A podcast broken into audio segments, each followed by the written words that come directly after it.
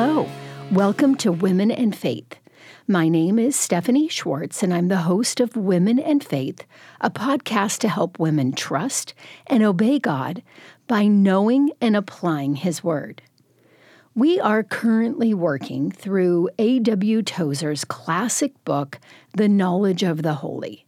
We're at chapter 11, The Wisdom of God. When I think of wisdom, I typically think of King Solomon in the Old Testament. 1 Kings 3 reveals that Solomon had a dream, and in that dream, God said to him, Ask what I shall give you. And Solomon asked God not for wealth, or power, or fame, but for wisdom. 1 Kings 3 9 records that Solomon replied to God's question with, Give your servant, therefore, an understanding mind to govern your people, that I may discern between good and evil.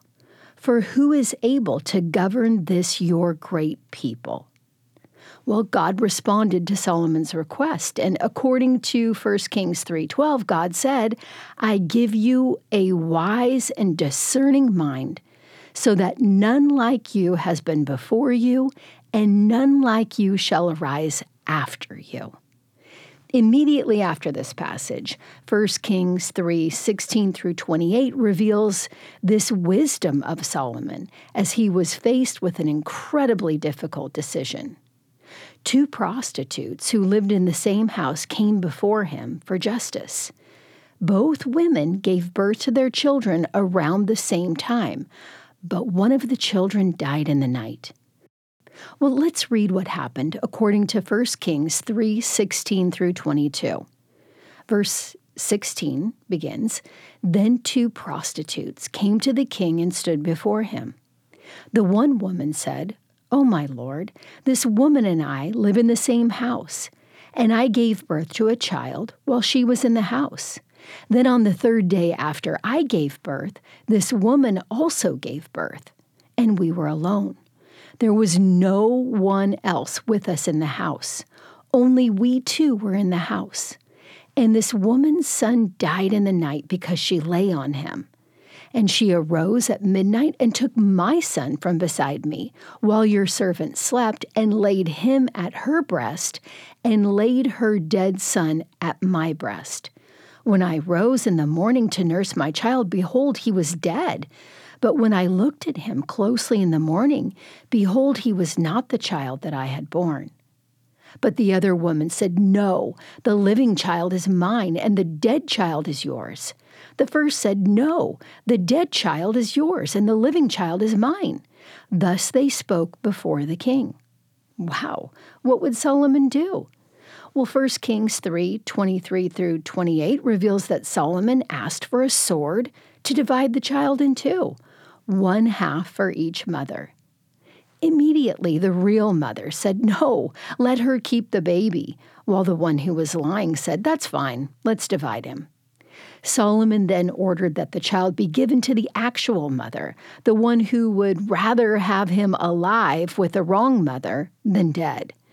And 1 Kings 3:28 concludes with all Israel heard of the judgment that the king had rendered, and they stood in awe of the king, because they perceived that the wisdom of God was in him to do justice. Well, we all want to be wise. I would love to be as wise as Solomon. This kind of wisdom is from God. The scripture teaches that God is wise. God doesn't learn wisdom, He is wisdom. Daniel chapter 2, verses 20 through 22 records Blessed be the name of God forever and ever, to whom belong wisdom and might. He changes times and seasons.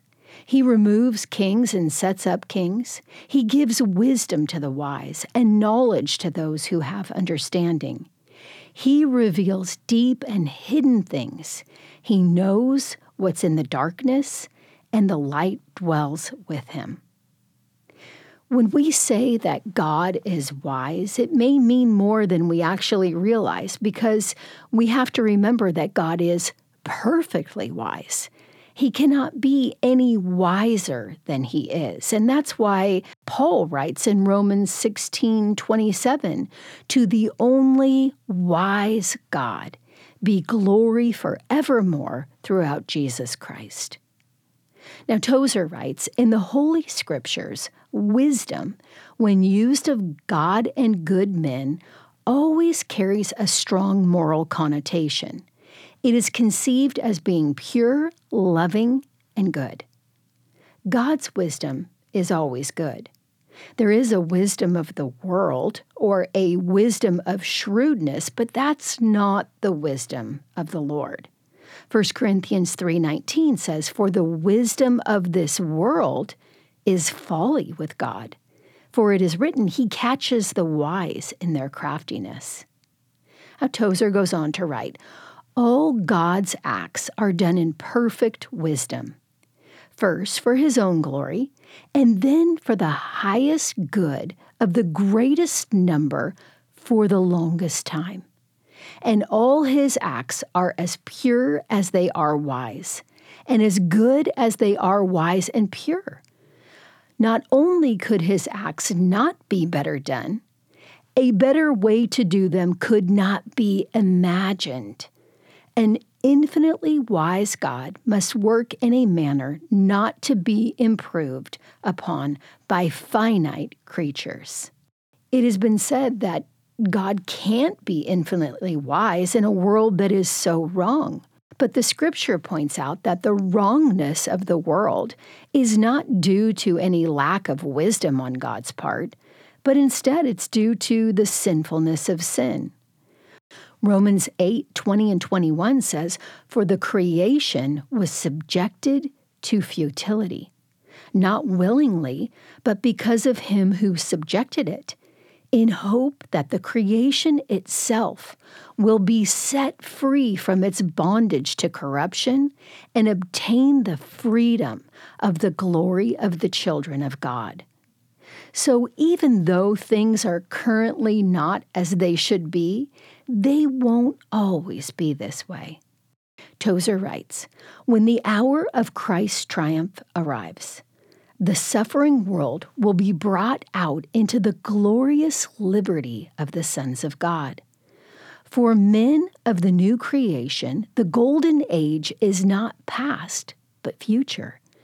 And when it is ushered in, a wondering universe will see that God has indeed abounded toward us in all wisdom and prudence. In the meantime, we rest our hope in the only wise God, our Savior, and wait with patience the slow development of His benign purposes. Tozer adds, in spite of tears and pain and death, we believe that the God who made us all is infinitely wise and good. And then he goes on The testimony of faith is that no matter how things look in this fallen world, all God's acts are wrought in perfect wisdom. Concerning some of these acts of God's perfect wisdom that Tozer refers to, we clearly see these in the incarnation of the Son of God and the atonement he provides for humanity. Tozer writes, Indeed, I wonder whether God could make us understand all that happened there at the cross. According to the Apostle Peter, not even angels know, however eagerly they may desire to look into these things. And Tozer adds the operation of the gospel, the new birth, the coming of the divine spirit into human nature, the ultimate overthrow of evil, and the final establishment of Christ's righteous kingdom. He tells us that all these are part of God's infinite wisdom. So, concerning our fear and worry and anxiety and our battle against those, Tozer writes It is vitally important that we hold the truth of God's infinite wisdom as a tenet of our creed. But this is not enough. We must, by the exercise of faith and by prayer, bring it into the practical world of our day by day experience. He goes on Most of us go through life praying a little, planning a little, jockeying for position, hoping but never being quite certain of anything, and always secretly afraid that we will miss the way. This is a tragic waste of truth and never gives rest to the heart. There is a better way.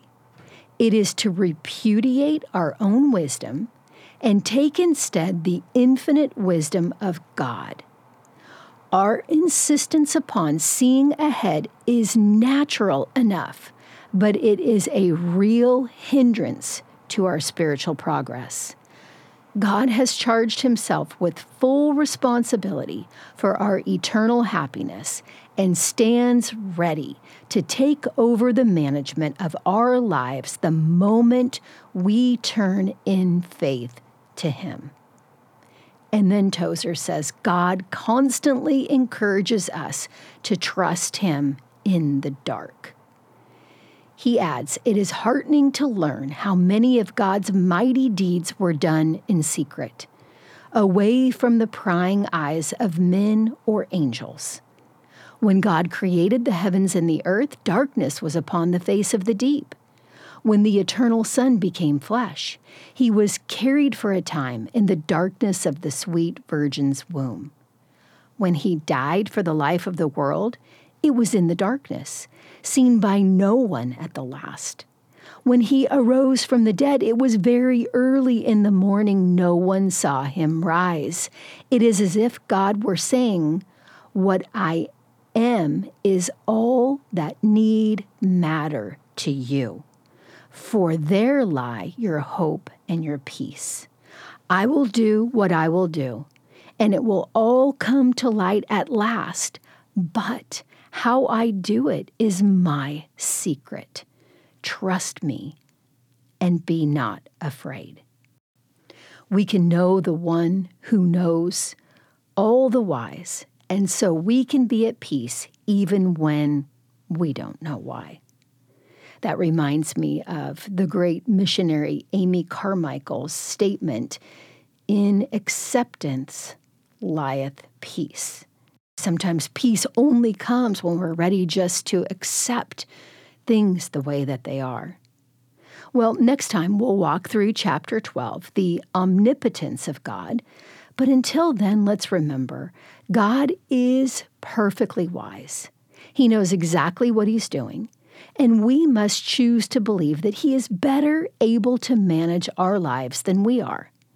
Matthew 6:34 Jesus said, "Therefore, do not be anxious about tomorrow, for tomorrow will be anxious for itself. Sufficient for the day is its own trouble. Jesus asks us to keep our focus on what He's called us to do today, this very day. And I bet we can all do that and do better at doing that. Thanks so much for listening. Don't forget to subscribe and please feel free to email me wf at compasschurch.org with any questions or comments that you might have, and I look forward to meeting with you next time.